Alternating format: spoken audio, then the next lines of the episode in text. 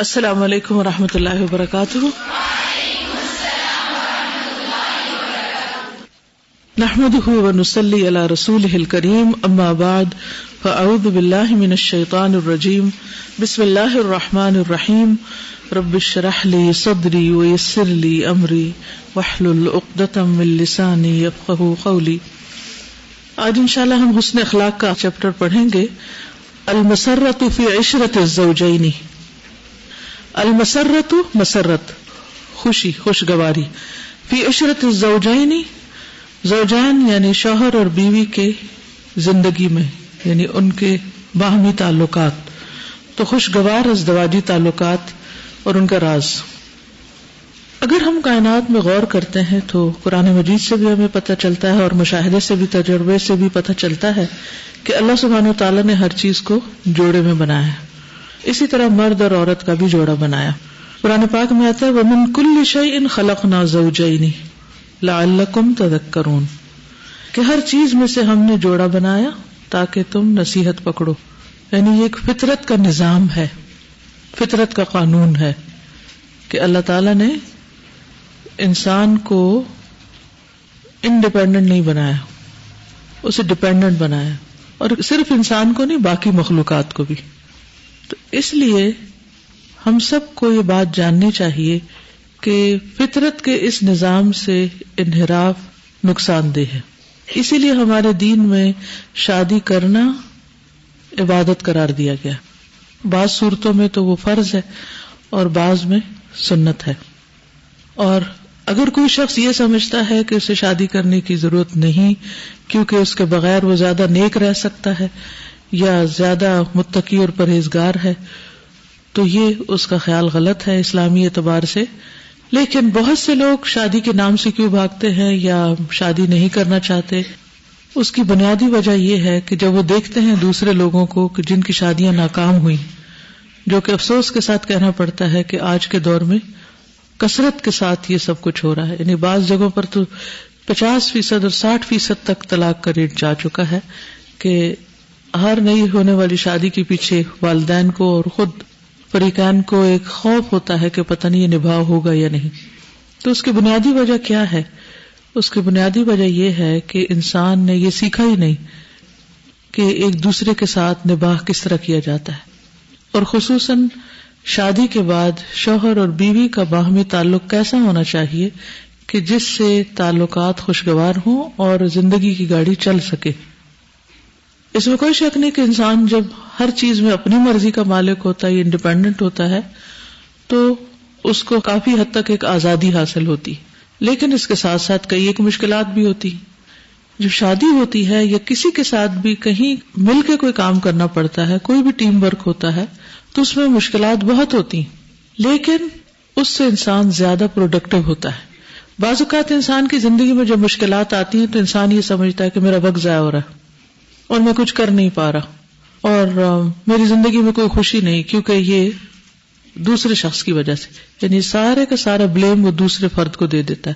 شوہر بیوی کو، بیوی شوہر کو، یا کسی بھی اور رشتے میں، جس میں دو لوگ یا دو سے زیادہ لوگ مل کر کام کر رہے ہیں تو سمجھتا ہے کہ میں شاید اپنی الگ گاڑی چلاؤں گا یا اپنی الگ ڈیڑھ اینٹ کی مسجد بناؤں گا تو زیادہ کامیاب ہوں گا۔ حالانکہ ضروری نہیں ہوتا کہ انسان اس صورت میں زیادہ بہتر کام کر سکے۔ تو یہ اللہ تعالیٰ کا ایک قانون ہے، ایک نظام ہے کہ اس نے پوری کائنات کو اس اصول پر پیدا کیا ہے کہ ایک شخص دوسرے کو کمپلیمنٹ کرتا ہے۔ اسی لیے بعض لوگوں کو باصلاحیتیں دی گئی اور دوسروں کو وہ نہیں دی گئی، کچھ اور دی گئی، تاکہ دونوں ایک دوسرے کی ضرورت پوری کر سکے ہسبینڈ وائف کی صورت میں بھی آپ دیکھیں کہ ایک خاندانی زندگی میں جو رول مرد پلے کر سکتا ہے، وہ عورت نہیں کر سکتی، خواہ وہ کچھ بھی کرے۔ کچھ حصہ تو شاید وہ کر لے، لیکن پورے کا پورا نہیں کر سکتی۔ اسی طرح ایک گھر کے اندر جو کام عورت کر سکتی ہے، وہ مرد کسی بھی صورت نہیں کر سکتا، کیونکہ اس کو اس مزاج کا بنایا ہی نہیں گیا۔ تو ہر ایک کو اپنا اپنا رول سمجھنے کی ضرورت ہے۔ مرد کو اللہ تعالیٰ نے باہر کی دنیا میں حصہ دار بنایا ہے یا اس کا منتظم بنایا ہے۔ اور عورت کو اللہ تعالیٰ نے گھر کا سردار بنایا ہے۔ گھر کی دنیا میں اسے اتارٹی دی ہے یا اسے گھر کی ملکہ بنایا ہے کہ اس کا انتظام چلانے میں اسے بہت کچھ مراعات حاصل ہے۔ جب وہ دونوں ایک دوسرے کے معاملات میں دخل اندازی کرتے ہیں، شوہر باہر کی زندگی کے ساتھ ساتھ اگر گھر کے معاملات میں بہت دخل اندازی شروع کر دے، عورت باہر کے معاملات میں بہت زیادہ دخل اندازی کرے ان چیزوں کو اپنے ہاتھ میں لینے کی کوشش کرے، تو پھر کبھی بھی زندگی خوشگوار نہیں ہو سکتی۔ اس سلسلے میں یہ بھی یاد رہے کہ بہترین نمونہ ہمارے سامنے رسول اللہ صلی اللہ علیہ وسلم کا ہے۔ اس لیے زیادہ تر اس چیپٹر میں واقعات آپ ہی کی زندگی سے متعلق ملیں گے کہ آپ نے اپنے ازواج کے ساتھ کس طرح زندگی بسر کی اور مختلف معاملات کو کس طرح طے کیا اور اس کی روشنی میں ہمیں کیا کرنا چاہیے۔ تو سلسلے میں سب سے پہلی آیت ہے، قال اللہ تعالی، ومن آیاته ان خلق لكم من انفسكم ازواجا لتسكنوا اليها وجعل بينكم موده ورحمه اللہ تعالیٰ کا ارشاد ہے اور اس کی نشانیوں میں سے ہے کہ اس نے تمہارے لیے تمہاری ہی جنس سے جوڑے پیدا کیے، تاکہ تم ان سے سکون حاصل کرو۔ اور اس نے تمہارے درمیان محبت اور رحمت ڈال دی۔ یعنی انسان کا جوڑا انسان سے پیدا کیا۔ انسان کا جوڑا جانور سے نہیں۔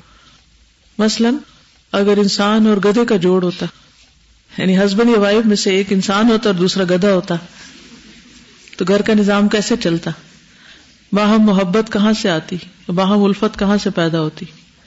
لیکن کچھ لوگ انسانوں سے زیادہ کتوں سے اور اور مخلوق سے محبت کرتے ہیں اور ان کو اپنی اولاد یا بیوی یا شوہر کے مقام پر بھی بازوقت رکھتے ہیں اور ان پر وہ سب کچھ خرچ کرتے ہیں جو انسانی رشتوں میں ایک دوسرے پر خرچ کرنا چاہیے۔ تو یہ فطرت سے ہٹی ہوئی چیز ہے۔ تو اللہ سبحانہ و تعالیٰ نے انسان کا انسان ہی سے جوڑا بنایا اور اس کے بارے میں سورت العراف میں اللہ تعالیٰ فرماتے ہیں من نفس واحد وجعل منها زوجها ليسكن اليها وہی تو ہے جس نے تمہیں ایک جان سے پیدا کیا اور اس سے اس کا جوڑا بنایا تاکہ وہ اس کی طرف سکون حاصل کرے۔ اگر وہ کسی اور مخلوق کا جوڑا ہوتا، چاہے جنی کیوں نہ ہو یا کوئی اور، تو اس سے سکون حاصل نہیں ہو سکتا تھا۔ وہ ایک دوسرے سے مانوس نہیں ہو سکتے تھے۔ اور یہاں ایک جان سے مراد کون ہے؟ حضرت آدم علیہ السلام۔ اور ان سے حوا علیہ السلام کو پیدا کیا۔ جو ان کی سب سے چھوٹی اور بائیں پسلی سے پیدا ہوئی تھی۔ اور یہاں پر اس آیت میں کیا پتا چلتا ہے؟ لتس کنو الحا تاکہ تم اس سے سکون پاؤ۔ یعنی تمہارے دل ایک دوسرے سے راحت پائیں، سکون پائیں۔ اور اس کی بنیادی وجہ، بشریت میں ہم جن سونا ہے۔ اور پھر یہ کہ تمہارے درمیان محبت اور رحمت اور شفقت بھی رکھی۔ اور ایک حقیقت ہے کہ اللہ تعالیٰ نے جو محبت شوہر اور بیوی میں ڈالی ہے، وہ محبت کسی اور جگہ پر نہیں ہوتی اور اس طرح پنپتی بھی نہیں اور اس طرح فائدہ مند بھی نہیں ہوتی۔ ہاں اگر ایک دوسرے پر کوئی ظلم کرے تو اس صورت میں پھر یہ محبت ختم ہو جاتی۔ اور جب ختم ہوتی ہے تو بعض اوقات کبھی بھی واپس نہیں پلٹتی۔ یہاں پر اللہ سبحان و تعالیٰ نے خاص طور پر یہ بھی فرمایا کہ ومن آیات ہی یہ اس کی نشانیوں میں سے ہے۔ جو چیز اللہ کی نشانیوں میں سے ہے، ویسے تو ہر چیز اللہ کی نشانی، لیکن جن چیزوں کو اللہ تعالیٰ نے خاص طور پر اپنی نشانی قرار دیا ہے، ان کے بارے میں پھر ہمیں کیا کرنا چاہیے؟ ان میں غور و فکر کرنا چاہیے۔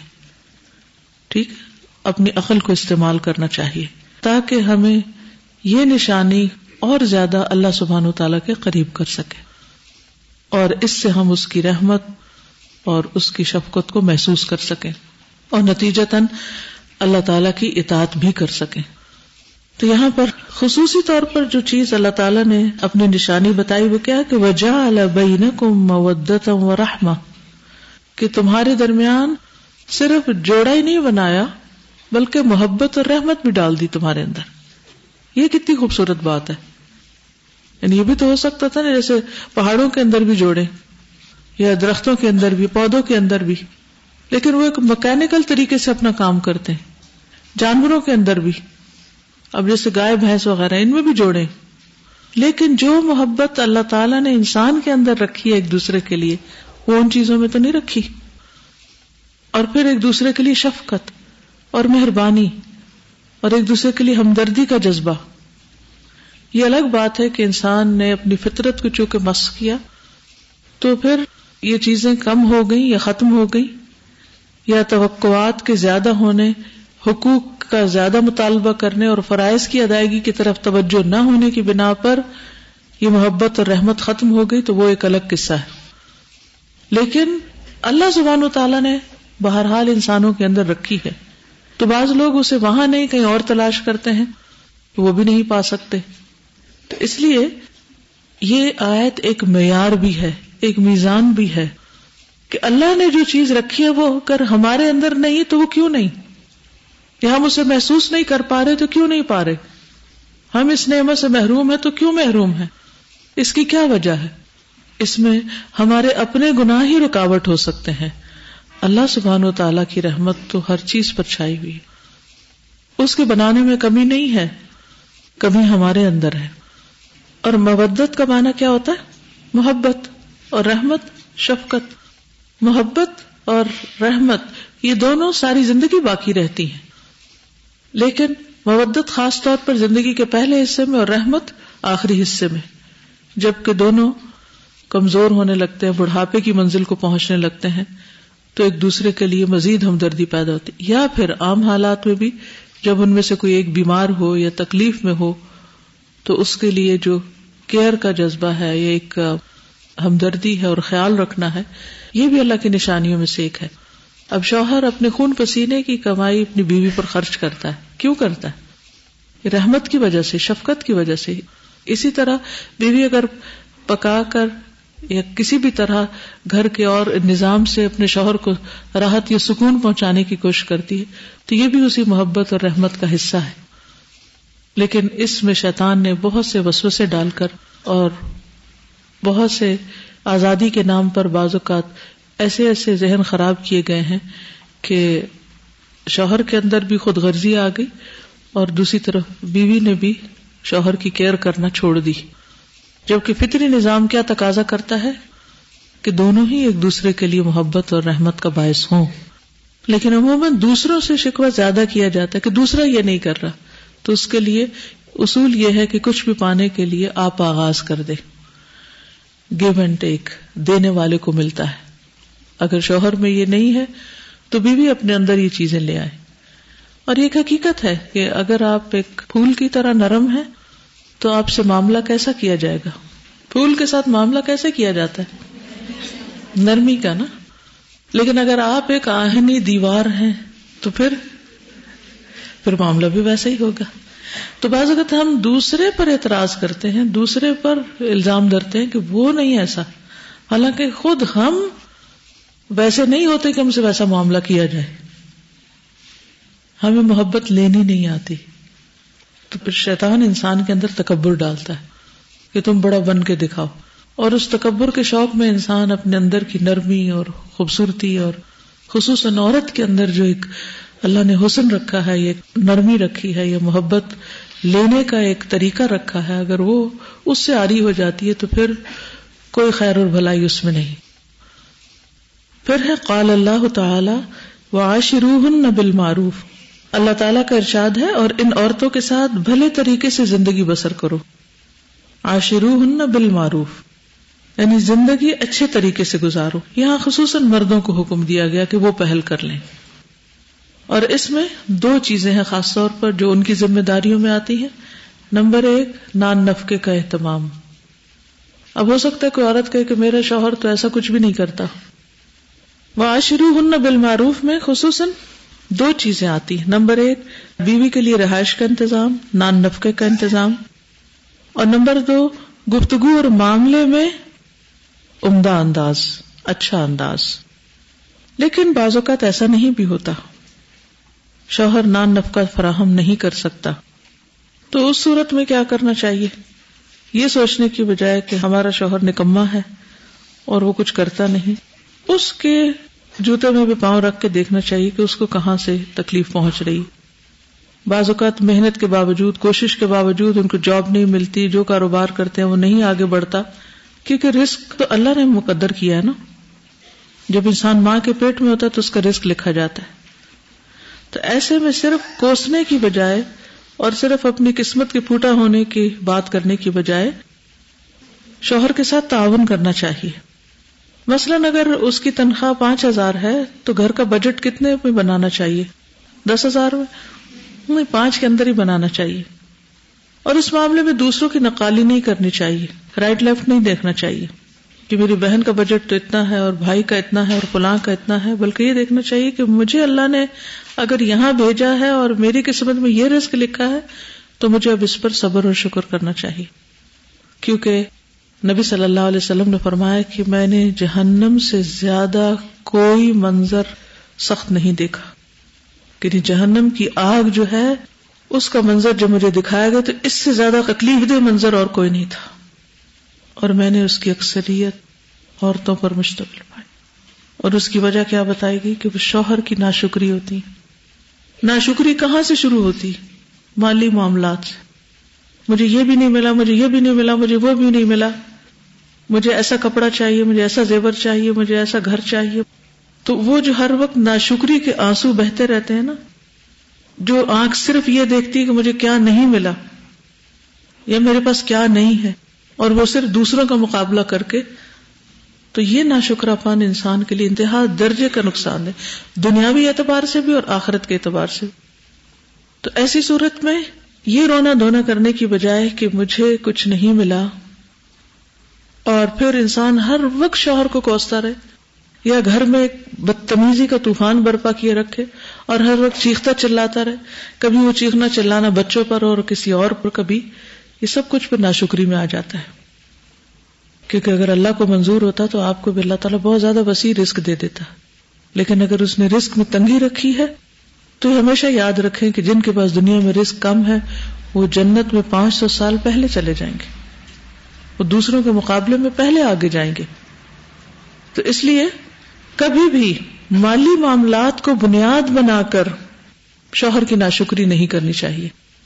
تو جہنم کا شدید ترین منظر دیکھ کر آپ نے ساتھ ہی فرمایا کہ میں نے اس کی اکثریت عورتوں پر مشتمل دیکھی۔ تو ہم سب کو اس بات سے ڈرنا چاہیے۔ کیونکہ ہم تھوڑے دلے ہوتے ہیں نا۔ چھوٹی چھوٹی باتوں پر ناشکری کرنے لگتے ہیں۔ تو یہ دیکھیے کہ ملا کیا ہے، پایا کیا ہے۔ اور کیا نہیں، اس کا رونا مت روئیے ہر وقت۔ اور پھر ہر وقت دوسروں کو سنانا، دوسروں کو بتانا، یہ نہیں ہے میرے پاس، وہ نہیں ہے، ایسا نہیں ہے، ویسا نہیں ہے۔ کبھی ماں باپ کی زندگی حرام کر دی، کبھی دوستوں کے کان بھر دیے، کبھی کسی اور کے، کبھی کسی اور کے۔ تو اس طرح سے عمل کو چھوڑنا ہوگا۔ کیا ہر معاملے میں رب کافی نہیں ہے؟ اگر واقعی کو بہت بڑا مسئلہ ہے جس کو آپ سمجھتے کو حل کرے گا، تو وہ کون ہو سکتا ہے؟ انسان زیادہ سے زیادہ کیا کریں گے؟ ہمدردی کریں گے۔ کتنوں سے ہمدردی لینی ہے آپ نے؟ اور بعض اوقات تو مائیں یہ بھی نہیں سوچتی کہ ان کے معصوم بچے دیکھ رہے ہیں ان کو یا سن رہے ہیں ان کی باتیں اور وہ صرف اپنی نہیں، آنے والی نسلوں کی بھی زندگی تباہ کر رہی ہیں۔ اس قدر ناسمجھی کا ثبوت دیتی ہیں خواتین۔ اور بعض اوقات تو ان کو بیچ میں شکار کر لیتی ہیں وہ شوہر بیوی کی لڑائی میں۔ تو شوہر کو یہ حکم دیا گیا وہ آشرو ہن بالمعروف، کہ عورتوں کے ساتھ بھلے طریقے سے زندگی بسر کرو۔ اور پھر آیت کے آگے یہ بھی آتا ہے ان کرے تم ہننا اگرچہ تم ان کو ناپسند کرو، تمہیں ان سے کراہت ہو، نہ شکل اچھی لگتی ہو، نہ ان کی کوئی عقل اچھی لگتی ہو، نہ ہی کوئی ادب، تمیز، اخلاق کرینا کچھ بھی نہیں۔ تو پھر بھی کیا ہے؟ ان تک رہو شیئن تو ہو سکتا ہے ایک چیز تم ناپسند کرو۔ وَيَجَعَلَ اللَّهُ فِيهِ خَيْرًا كَثِيرًا۔ اور اس میں اللہ تعالیٰ بہت بڑی خیر رکھتے، بہت بڑی بھلائی رکھتے۔ ہو سکتا ہے ان سے اولاد بہت اچھی پیدا ہو۔ بعض اوقات آپ نے دیکھا ہوگا کہ ماں باپ معمولی سے ہوتے ہیں، لیکن اولاد بہت برائٹ ہوتی تو بھی مرد کو یہ حکم دیا گیا کہ تب بھی حسن سلوک کرے، اگرچہ بیوی اچھی نہ ہو۔ تو اس پر یہ ذمہ داری۔ اور خاص طور پر کیا کہ بیوی کی ناپسندیدگی، بیوی کی ناپسندیدگی تمہیں بدسلوکی پر آمادہ نہ کرے۔ کہ اگر اس کا اخلاق اچھا نہیں تو تم بھی بد اخلاق بن جاؤ۔ ایسا مت کرنا۔ اور پھر بعض اوقات یہ کہ مرد حضرات عورتوں کی اصلاح کے لیے سختی سے کام لینا شروع کرتے ہیں۔ تو اس معاملے میں بھی کیا حکم دیا گیا؟ عورت کی اصلاح کے لیے اگر مرد سختی سے کام لے گا تو نتیجہ کیا نکلے گا؟ کوئی بتائے گا حدیث؟ کے ساتھ سختی کرو گے تو تم ان کو توڑ دو گے پسلی سے پیدا کی گئی نا؟ اور پسلی کو اور پسلی سے پیدا کی گئی ہے۔ اور اگر تم اس کو سیدھا کرنے کی کوشش کرو گے اور اس میں سختی برتو گے تو تم اس کو توڑ دو گے گویا سختی سے عورت کی اصلاح نہیں ہوتی۔ بتایا اس کو یہ گیا کہ تم نرمی کا معاملہ رکھو۔ ایک اور حدیث میں آتا ہے جو نرمی سے محروم رہا وہ ہر خیر سے محروم رہا۔ پھر اس خاندان کے اندر خیر و برکت نہیں آ سکتی۔ جہاں ہر وقت ایک دوسرے کے ساتھ بد اخلاقی اور بدتمیزی برتی جا رہی ہو۔ اگلی آیت ہے، قال اللہ تعالی، ہن لباس الکم و انتم لباس اللہ تم ان کا لباس ہو اور وہ تمہارا لباس ہے۔ یعنی دونوں ایک دوسرے کے لیے پردہ پوش ہو۔ کیونکہ لباس کا سب سے پہلا کام کیا ہوتا ہے؟ انسان کے ایپ چھپا دے، پردہ پوشی کرے اس کی۔ پھر اس کے علاوہ انسان کے لیے لباس اس کے لیے زینت کا سبب بھی ہوتا ہے، خوبصورتی بھی دیتا ہے اس کو۔ تو دونوں ایک دوسرے کے لیے خوبصورتی ہے پھر اسی طرح باعث سکون بھی ہے کیونکہ لباس جو گرمی سردی کے اثرات سے محفوظ رکھتا ہے۔ پھر ایک دوسرے کی ضرورت، کیا انسان لباس کے بغیر رہ سکتا ہے؟ نہیں۔ تو وہ ایک دوسرے کا لباس ہے یعنی ایک دوسرے کے لیے انڈسپینسیبل ہو، ایک دوسرے کے لیے ضرورت ہو۔ ایک دوسرے کے محتاج ہو۔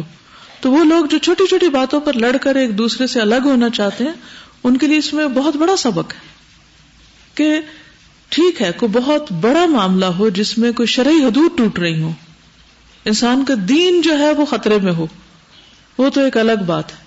لیکن صرف مزاج کا نہ ملنا یا ایک دوسرے کی چھوٹی چھوٹی باتیں پسند نہ ہونا، اس بنا پر انسان گھبرا کر کہے کہ میں رہ نہیں سکتا اور گھر توڑ دے، تو اس سے زیادہ حماقت کی بات کوئی نہیں ہوگی۔ تو اس میں آپ دیکھیے کہ چھوٹی چھوٹی باتوں پر ایک دوسرے سے دور نہیں ہونا چاہیے، ناراض نہیں ہونا چاہیے، کیونکہ وہ زندگی جو انسان الگ گزارتا ہے، وہ اس سے زیادہ مشکل ہے جو دوسرے کے ساتھ رہ کر گزارنے میں مشکلات پیش آتی اس لیے اگر شادی ہو جائے اور ہر چیز اپنی مرضی اور تصور کے مطابق نہ بھی ہو تو بھی نبھانے کی کوشش کرنی چاہیے۔ کیونکہ اگر انسان یہ سوچے کہ پھر اس کے بعد اس رشتے کو توڑ کر یہ ختم کر کے اگر وہ الگ بھی رہتا ہے تو کہاں رہے گا؟ یا ماں باپ کے پاس رہے گا یا کسی بہن بھائی کے گھر رہے گا۔ پہلے اپنے گھر کے مسائل تھے۔ جب انسان کسی اور کے ساتھ رہتا ہے تو پھر کیا دیکھنا پڑتا؟ ہے ان سب کے مسائل، ان سب کے موڈ، ان سب کے مزاج اور ان سب کی بھی پریشانیاں اور تکلیفیں اور ان سب کے بھی ناز نخرے سہنے پڑتے ہیں۔ تو وہ کوئی کم مشکلات نہیں ہوتی۔ تو عورت کے لیے اپنا گھر ہی اچھا ہوتا ہے۔ اس لیے شادی کے بعد اس گھر کو بنانے کی فکر کرنی چاہیے، توڑنے کی نہیں۔ پھر حدیث ہے ان ابن عباس قال قال رسول اللہ صلی اللہ علیہ وسلم، لم یر للمتحابین مثل النکاح۔ سیدنا ابن عباس رضی اللہ عنہ سے روایت ہے کہ رسول اللہ صلی اللہ علیہ وسلم نے فرمایا، دو محبت کرنے والوں کے لیے نکاح سے بہتر کوئی چیز نہیں دیکھی گئی۔ لم یورا نہیں دیکھی گئی۔ مجھول ہے۔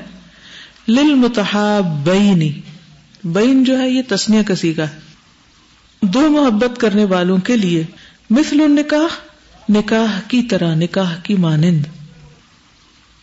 یعنی آپ کا مطلب اور مراد اس سے کیا تھی؟ کہ سب سے بڑی دوا جس سے مرض عشق کا علاج کیا جا سکتا ہے، وہ نکاح ہے۔ یعنی یہ وہ علاج ہے جس سے بڑھ کر کوئی علاج نہیں ہو سکتا۔ اگر دو انسانوں کے درمیان محبت ہو، تو کسی بھی قسم کے تعلقات نہ اس محبت کو بڑھا سکتے، نہ اس کو ہمیشہ قائم رکھ سکتے، جیسے نکاح کا تعلق۔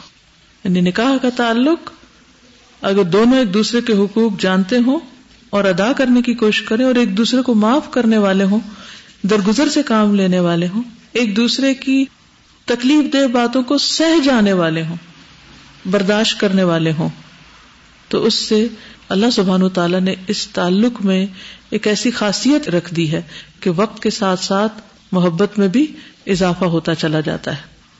اور یہ محبت مضبوط ہوتی چلی جاتی کیونکہ یہ واقعی حقیقی محبت ہوتی ہے جس میں انسان بہت کچھ برداشت کر کے اور ایک دوسرے کے ساتھ تعاون کر کے آگے بڑھتا ہے اور زندگی کی بہت سی اونچ نیچ میں اکٹھے جب گزرتا ہے تو پھر ایک دوسرے کی قدر بھی ہوتی ہے۔ اس کے برعکس شادی کے بغیر اگر ایسا کوئی تعلق ہے تو آپ دیکھیے کہ اس کا نتیجہ کیا ہوگا۔ اور سب سے پہلی بات تو یہ کہ ہر وقت کا گناہ۔ کیونکہ ایسے حرام رشتے کے بارے میں جتنے بھی خیال آئے گا وہ سارے گناہ پر مبنی ہوں گے۔ پھر یہ ہے کہ وہ محبت قائم بھی نہیں رہ سکتی۔ کیونکہ جس کا کوئی انجام ہی نہیں، جس کا کوئی نتیجہ بھی نہیں، تو حاصل کیا ہوگا؟ اینڈ کہاں ہوگا؟ اس کا مقصد ہی کیا ہے؟ سوائے ایک خیال کے یا صرف ایک تصور کے، اس کی حقیقت تو کچھ بھی نہیں۔ اور پھر محبت صرف سہانے خواب یا صرف چند فلمی ڈائلگ بول دینے سے نہیں بڑھتی، جب تک حقیقی معنوں میں ایک دوسرے کی ضرورت پوری نہ کی جائے۔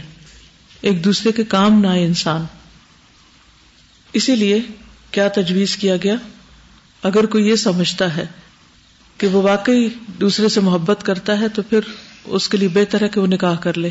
اور اگر نکاح نہیں کر سکتا تو پھر ایسا کوئی تعلق قائم نہ رکھے۔ کیونکہ اسلام میں شادی کے علاوہ مرد اور عورت میں محبت کا کوئی کانسیپٹ نہیں۔ وہ محبت جس کو عام طور پر عشق کا نام دیا جاتا ہے، وہ ایک بیماری ہوتی ہے۔ تو اس بیماری سے باہر نکلنا ضروری ہوتا ہے۔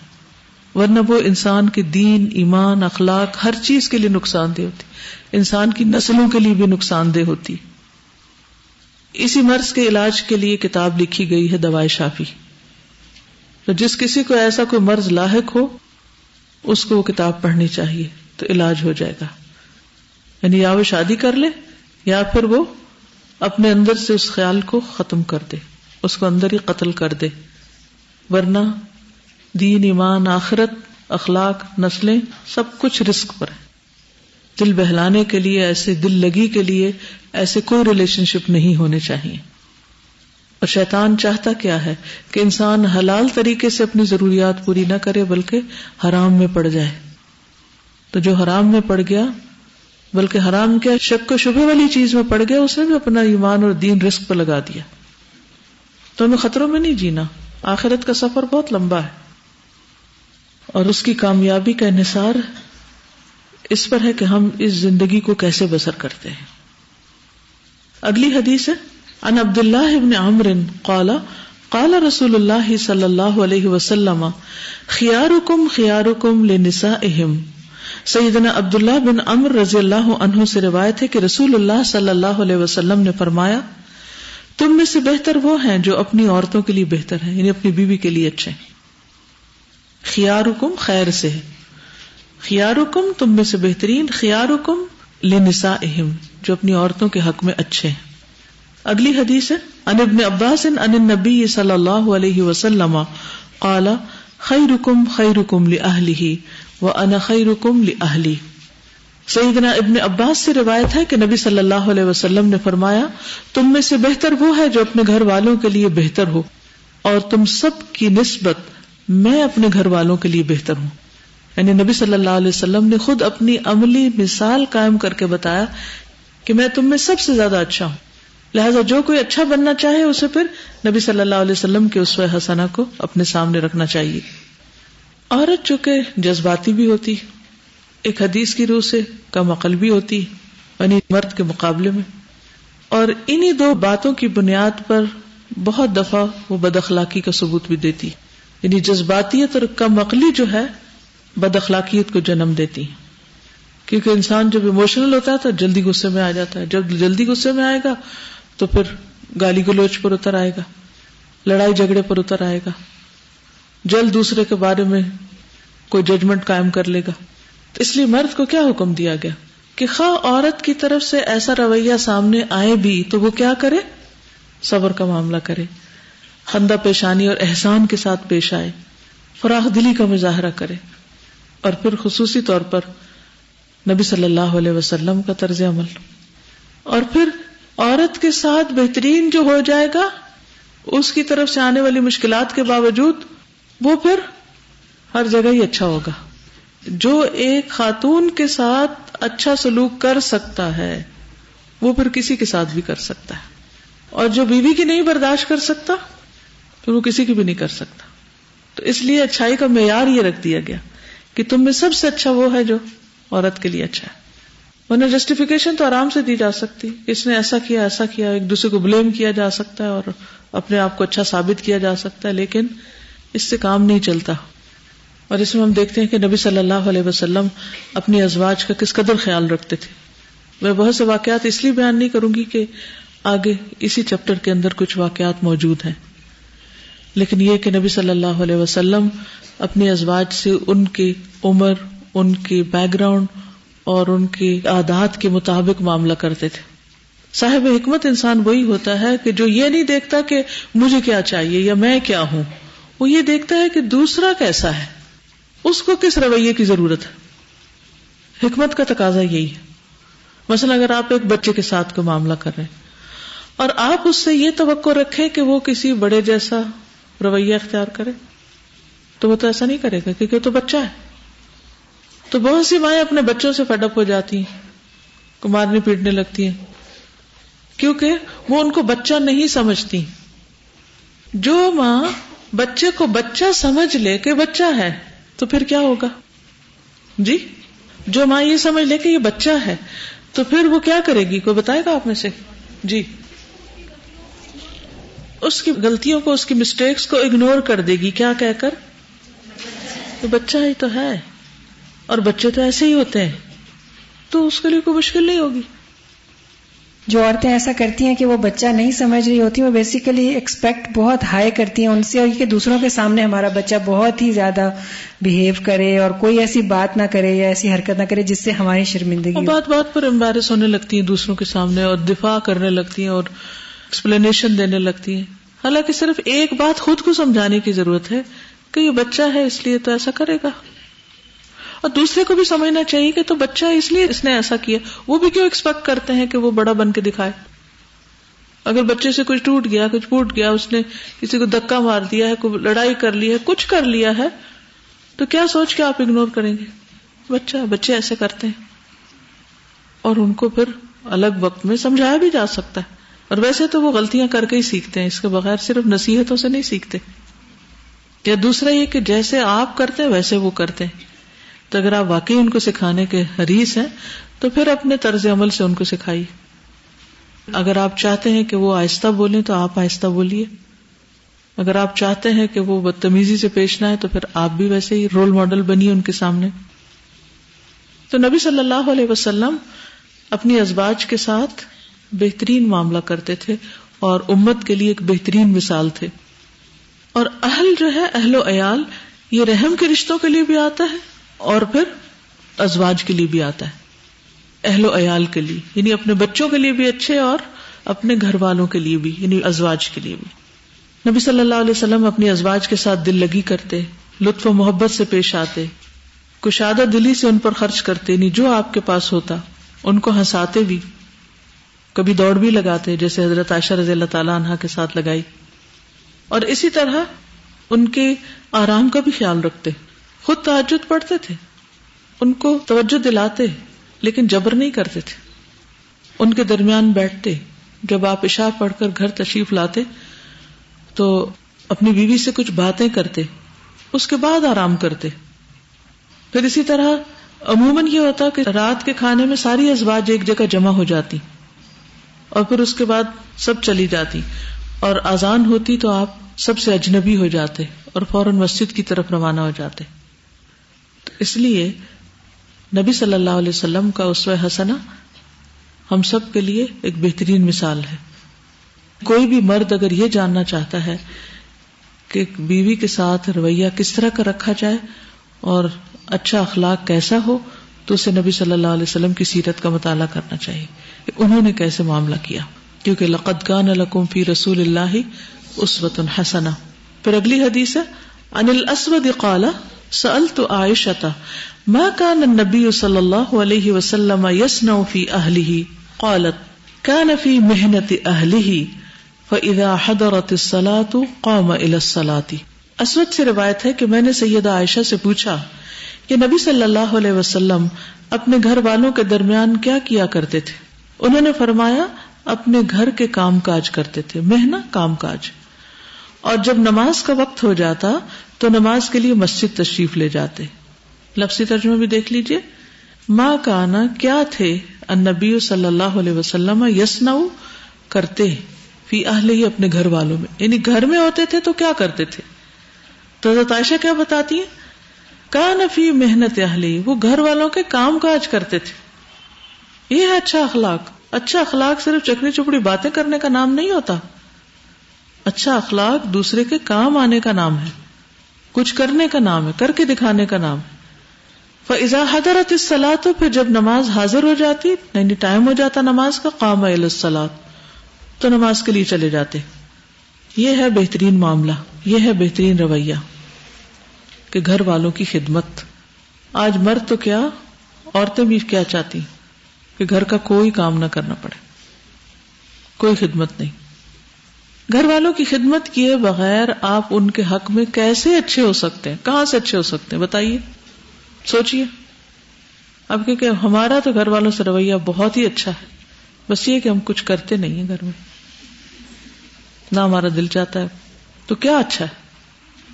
ایک اور روایت میں آتا ہے کہ نبی صلی اللہ علیہ وسلم بھی انسانوں کی طرح انسان تھے۔ وہ اپنے کپڑوں کو صاف کرتے تھے۔ بکری کا دودھ دوہ لیتے تھے۔ اپنے کام خود کرتے تھے۔ ایک روایت میں آتا ہے، کپڑے کو پیون لگاتے یعنی پیچ لگاتے۔ جوتا گانٹ لیتے اور ڈول صحیح کر لیتے۔ یعنی پانی جس سے بھرتے تھے، اس کو بھی سی لیتے چمڑے کا ہوتا تھا عام طور پر۔ توازو اختیار کرتے اور اپنے گھر والوں کی خدمت کرتے۔ آپ بتائیں گے کہ آپ میں سے کون گھر والوں کے لیے کیا کام کرتا ہے؟ ہاسٹل کی بچیاں تو سب کام کرتی ہیں، ان کا تو مجھے پتا ہے وہ ڈیوٹیاں لگتی ہیں، ان کی صفائی کی بھی، اور اپنا کمرہ بھی صاف کرنا پڑتا ہے انہیں، اور کچن میں بھی صفائی کرتی ہیں، اور ناشتہ بھی تقسیم کر رہی ہوتی ہیں۔ تو گھر والوں میں سے کون کون کیا کیا کرتا ہے؟ ہاتھ کھڑا کریں۔ آپ کیا کرتی ہیں روزانہ؟ ماشاء اللہ روزانہ صبح کا ناشتہ اور رات کا کھانا بناتی۔ اور آپ کے ساتھ جو بیٹھی ہیں، آپ کیا کرتی؟ جو بھی کہتی ہیں کرتی نہیں، ایسے نہیں۔ ہر وقت کوئی کسی کو نہیں بتا سکتا۔ ہر وقت بتانا پڑے تو وہ مزہ ہی نہیں کام کا۔ وغیرہ نہیں۔ فکس کریں ڈیوٹی کہ یہ کام میں کروں گی۔ اس کا فائدہ پتہ کیا ہوتا ہے؟ کہ اس وقت میں آپ جا کر وہ کام کر لیتے ہیں اور باقی وقت پھر آپ کا اپنا ہوتا ہے، آپ اپنے پڑھائی چڑھائی کرتے ہیں۔ لیکن اگر آپ یہ کہ اچھا مجھے بتا دیجیے اگر آپ کو کوئی کام چاہیے۔ کون بتائے گا ہر وقت آپ کو؟ تو آپ ایک ہی دفعہ اپنی ڈیوٹی لکھوا لیں اور اس کے علاوہ جو بھی آپ کر سکے کریں۔ جی۔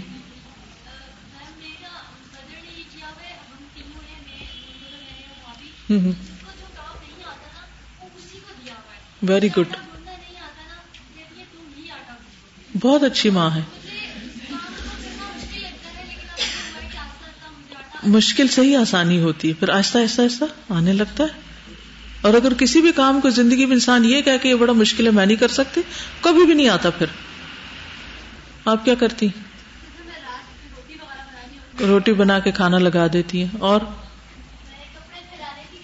کپڑے پھیلانے کی ڈیوٹی۔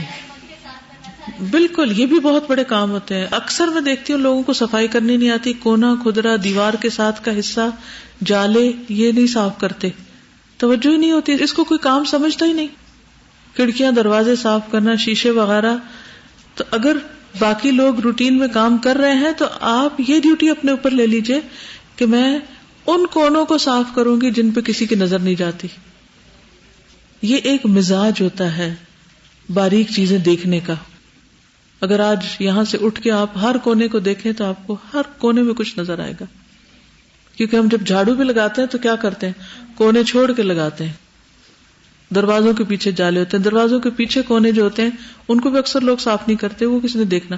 کیونکہ ہم دکھاوے کی صفائی کرتے ہیں نا، لوگوں کو دکھانے کے لیے، حقیقی صفائی نہیں کرتے۔ اگر ہمیں یہ پتا ہو کہ ان اللہ یحب التوابین و یحب المتطہرین، کہ اللہ پاکیزگی حاصل کرنے والوں سے محبت رکھتا ہے، وہ صرف خود نہانا دھونا ہی نہیں، ہر طرح کی پاکیزگی اور صفائی آ جاتی ہے اس میں۔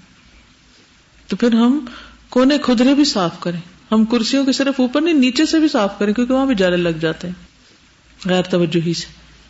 تو آپ ان چیزوں کو اپنی ڈیوٹی لے سکتے ہیں، اور اگر آپ کے پاس روز اتنا ٹائم نہیں ہوتا، اس میں آپ ایک گھنٹے کی میٹنگ کرتے ہیں، اور پھر گھر پہنچتے ہیں، اور پھر ہوم ورک بھی ہوتے ہیں، اور گھر میں اور کام کرنے والے موجود ہیں، تو آپ سیٹرڈے سنڈے کو، چھٹی کے دن کو یا آفٹر نون کوئی بھی آپ ایک تھورو صفائی کی ذمہ داری لے لیں۔ اس سے بھی آپ دیکھیں گھر چمک اٹھے گا، اور گھر والے کس قدر شکر گزار ہوں گے، اور کتنے خوش ہوں گے۔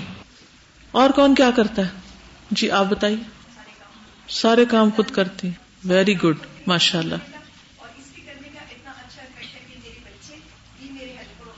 وہ ساتھ لگ جاتے ہیں، بالکل۔ اور اس سے خاندان کے اندر ایک فیملی بانڈنگ کتنی ہوتی ہے؟ کہ آپ بھی لگی ہوئی ہیں، شوہر آگے ہیں، وہ ٹیبل لگا رہے ہیں، بچے نے اٹھا کے کچھ اور ساتھ پکڑا دیا۔ وہ ایک تربیت بھی تو ہو رہی ہوتی ہے نا۔ یعنی یہ پڑھنے کے بعد کہ نبی صلی اللہ علیہ وسلم گھر میں کیا کیا کام کرتے تھے؟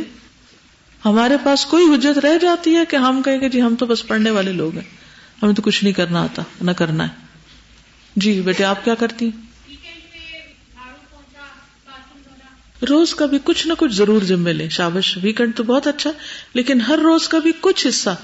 اور اس سے آپ دیکھیے، صرف اس کام سے جب آپ گھر کا کوئی بھی کام آپ کریں گی، آپ کی تبلیغ ڈبل اثر کرے گی۔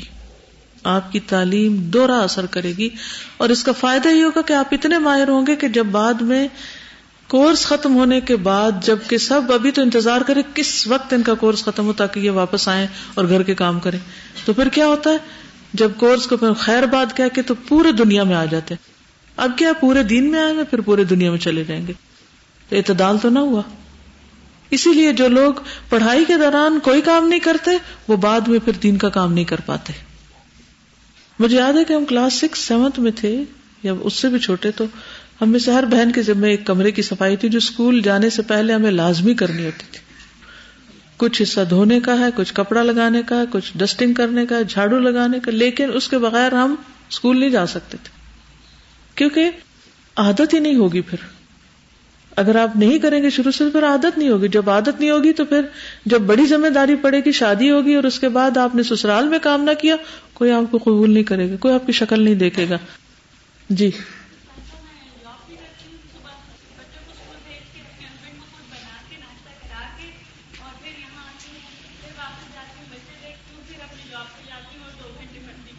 ماشاء اللہ اللہ سبحانہ تعالیٰ وقت میں اسی اعتبار سے برکت بھی دے دیتا ہے۔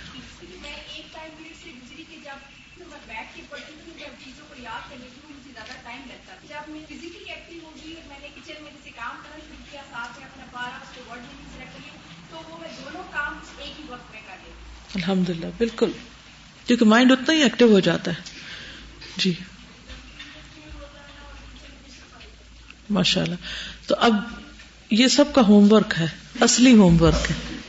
اور سب گروپس میں پوچھا جائے گا کلاس میں پوچھا جائے گا اسٹاف سے بھی پوچھا جائے گا۔ صرف اسٹوڈینٹ سے نہیں، کہ ہر ایک نے گھر میں کون سا کام اپنے ذمے لیا ہوا ہے۔ کیونکہ اگر نبی صلی اللہ علیہ وسلم یہ سب کرتے تھے تو ہمیں کوئی چھٹی نہیں۔ ایک اور روایت میں آتا ہے، نبی صلی اللہ علیہ وسلم اپنے گھر میں اپنے گھر والوں کے کام میں مشغول ہوتے تھے۔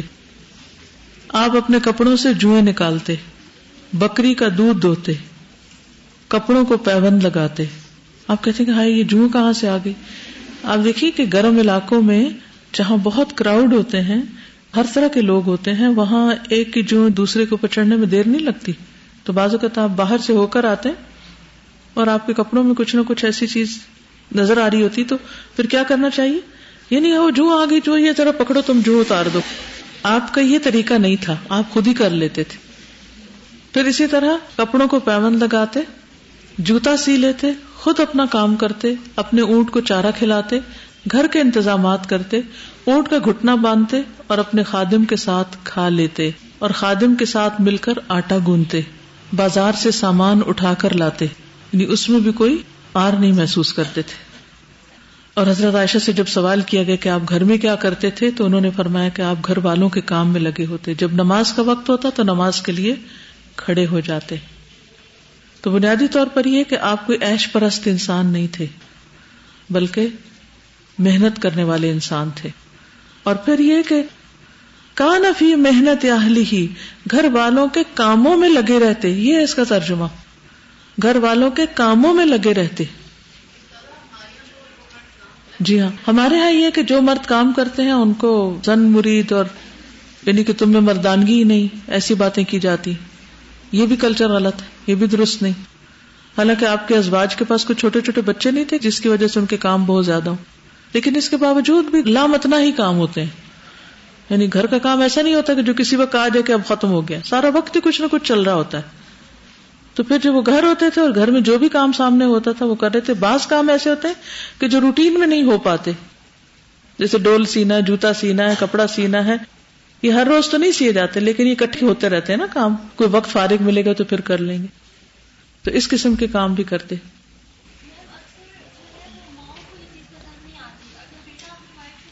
جی ہاں بیٹا اگر وائف کے ساتھ کام کر رہا ہے تو وہ ماں کو اچھا نہیں لگتا کیونکہ ماں خود ساری زندگی بچے کے منہ میں نوالے دیتی رہی ہے تو اس کو یہ برداشت نہیں ہوتا کہ بچہ کسی اور کو کھانا کھلائے تو پھر جالسیز آ جاتی ہے بیچ میں۔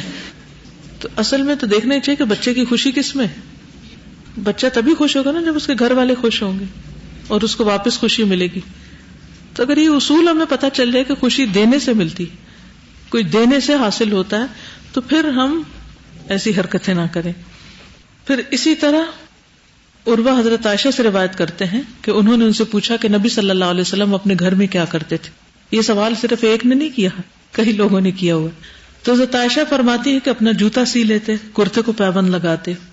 ایک اور حدیث میں فرمایا، جہاں تک میرا سوال ہے، تو میں موٹی چادر کو تہ بند بنا لیتا ہوں اور میں زمین پر بیٹھتا ہوں اور اپنی بکری کا دودھ نکالتا ہوں۔ ابن مسعود کا کہنا ہے کہ تم سے پہلے جو انبیاء کرام ہوتے وہ اون کا لباس پہنتے، گدھوں پر سوار ہوتے، بکریوں کا دودھ نکالتے، اور یہی اس امت کے اسلاف کی سیرت رہی ہے۔ یعنی سادہ زندگی رہی ہے، ایش و عشرت والی نہیں۔ اگلی حدیث ہے انائشہ تقالت کن تو اشرب و انا حائد ثم اناولہ النبی صلی اللہ علیہ وسلم فیدع فاہ على موضع فی فیشرب واتعرق العرق وانا حائد ثم اناولہ النبی صلی اللہ علیہ وسلم فیدع فاہ على موضع رواہ مسلم، کتاب الحیض۔ سید عائشہ رضی اللہ تعالیٰ عنہ سے روایت ہے، وہ فرماتی ہیں، میں پانی پیتی، پھر یہی برتن نبی اکرم صلی اللہ علیہ وسلم کو دیتی۔ آپ اسی جگہ منہ رکھتے جہاں میں نے رکھ کر پیا ہوتا، اور آپ پانی پیتے، حالانکہ میں حالت حیض میں ہوتی، اور میں اپنے دانتوں سے ہڈی سے گوشت الگ کرتی، پھر نبی صلی اللہ علیہ وسلم کو دے دیتی یعنی وہی ہڈی۔ آپ اسی جگہ منہ لگاتے جہاں میں نے لگایا ہوتا، حالانکہ میں حالت حیض میں ہوتی۔ کیونکہ دیگر امتوں میں حالت حیض میں ایک عورت کو اچھوت بنا کر رکھ دیا جاتا۔ لیکن یہ اسلام کا عورت پر احسان ہے کہ اسے اس حال میں اتنی عزت بخشی گئی اور خود نبی صلی اللہ علیہ وسلم نے اپنے طرز عمل سے یہ دکھایا، یہ ثابت کر دیا کہ اس حالت میں عورت کوئی غیر انسانی چیز نہیں بن جاتی، بلکہ اس کے ساتھ نفرت کا سلوک کرنے کے بجائے محبت کا سلوک کیا جائے گا۔ کیونکہ یہود جو تھے، ان دنوں میں عورت کے ساتھ گھر میں بیٹھتے نہیں تھے، نہ کھاتے تھے اور نہ ہی کوئی اور تعلق رکھتے تھے۔